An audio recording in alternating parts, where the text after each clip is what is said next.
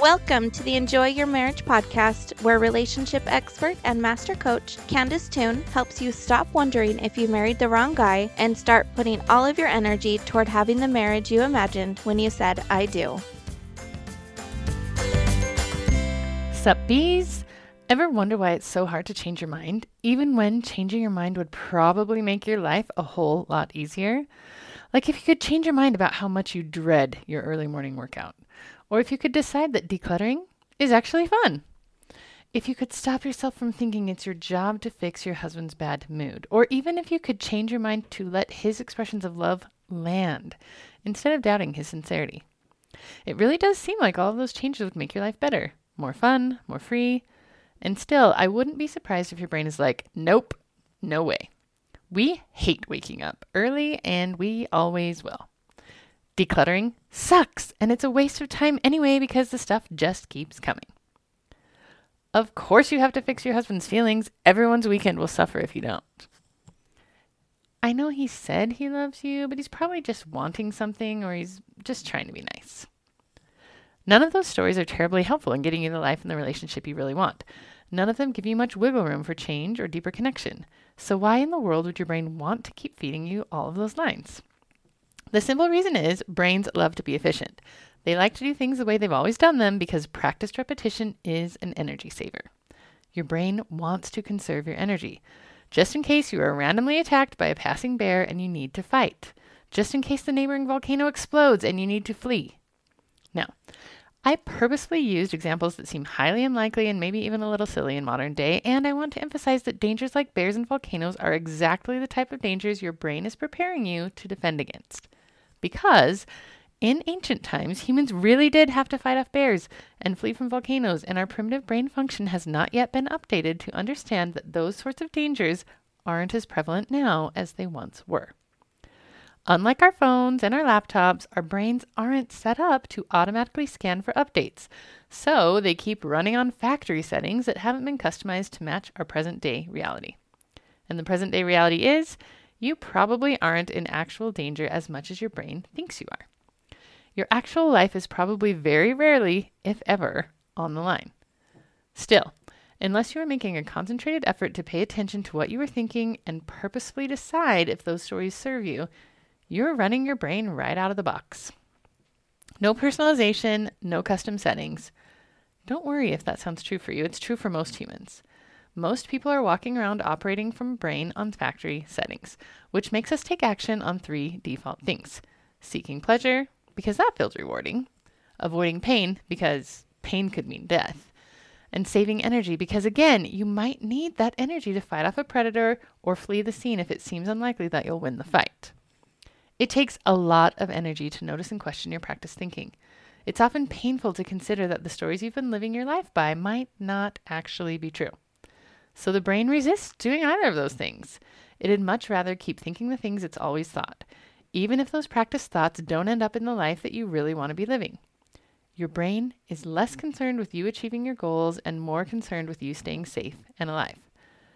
Much like your grandmother's good china, which only gets pulled out on special occasions, your brain would love it if you kept yourself safely stowed in a curio cabinet most of the time. Because that would mean you were alive, even if it means you aren't really living. Now, don't get me wrong, sometimes automatic thinking is a really helpful thing, like when you don't have to think about how to drive home, how to brush your teeth, or how to whip up a familiar recipe. Automatic thinking isn't always a problem. And sometimes it is.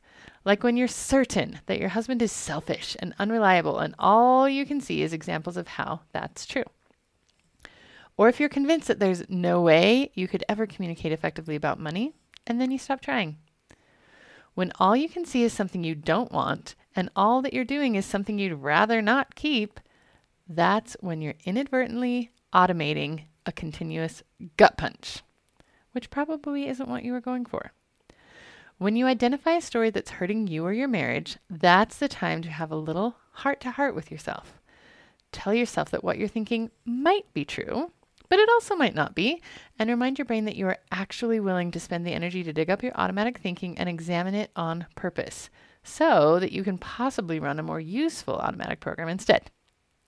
Expect your brain to protest. plan to tell it that you understand its concerns and that you're going to dig around anyway. Then plan for digging up old automation to be challenging because it takes energy, it's kind of painful, and it's not really so fun. Your brain has experienced you staying alive while running old automation, and your brain isn't yet convinced that the new program will also keep you alive. So it puts up a fight. It makes a case for the old automation, which will probably sound something like Why are we doing all the work while he's doing nothing? This isn't going to make any difference anyway. We've tried that before. I just have so much evidence and I'm tired. Your brain tosses out all those arguments because it wants you to reserve energy, not get used up. That's its job. But which life do you want? The life of a pristine china platter or the life of an everyday use plate that gets to see all the flavors life has to offer? Do you want to be a rigid display doll in a glass case or a plush, squishy doll who gets dragged through the mud, tossed in the washer, and snuggled at night? Either choice is valid, and the choice is yours to make again and again. I usually want to be a plush, squishy doll and a messy, everyday use plate, even with the dings and the dirt that come with those experiences. And here's what that's looked like for me lately. I know that I have an automatic program running in my brain that sounds like this I can't count on him. I've spent a lot of time believing that he'll forget or say no or won't be around for me to even ask if I need something. Believing all of that led me to just stop asking him at all which only made it seem more true that I can't count on my husband because I wasn't getting any of the help I wanted. I wasn't asking, he wasn't offering, I was fuming and disappointed. He was oblivious. My brain believed I couldn't count on him, and his brain believed, I'm guessing, that things were going fine. I realized toward the end of last year that it might not be fair for me to silently resent him without testing the theory that I'd come to believe was true. Because what if it wasn't? That'd be fun. So I challenged myself to consciously ask him for something at least once a week all year this year, and then study his response. My brain came along with my plan because I framed it as an experiment, an exploration. I didn't shame myself for believing I couldn't count on him. I didn't pretend that it hadn't been true at times. I also wasn't willing to keep pretending that it was always true, at least not anymore. And you know what I've noticed a little over five weeks into this process? He usually does what I ask him to do. It looks like I maybe could count on him after all. But not only that, I've started to notice how he does other things to help me. Things I didn't ask for and hadn't really been noticing because I was so focused on the idea that I couldn't count on him at all. Did he still miss some things that I asked him to do? Yeah, he does. And it's also true that he follows through most of the time, especially if I decide to be on his team and remind him especially if I decide to appreciate his efforts out loud once everything's worked out. Now, I know you might be thinking that it's exhausting to remind him and to praise him. He's not a child, for goodness sake. At least that's what I used to think. But you know what? It's actually not exhausting because I decided it could be fun to figure out how to be an excellent teammate. I decided that everyone is a little kid on the inside and everyone could stand to receive a little more praise a bit more gratitude. That belief makes it fun to give those things. And I prefer the experience that comes with believing I can count on my husband. Everyone wins. I want it to be true that I can count on him, so I help it be true whenever I can. And I consciously look for examples of how it's true already. If you'd like a research partner as you crack open your long held beliefs, mark your calendar for two upcoming events. First, Lucky in Love, a virtual coachathon coming to you March 13th through the 17th.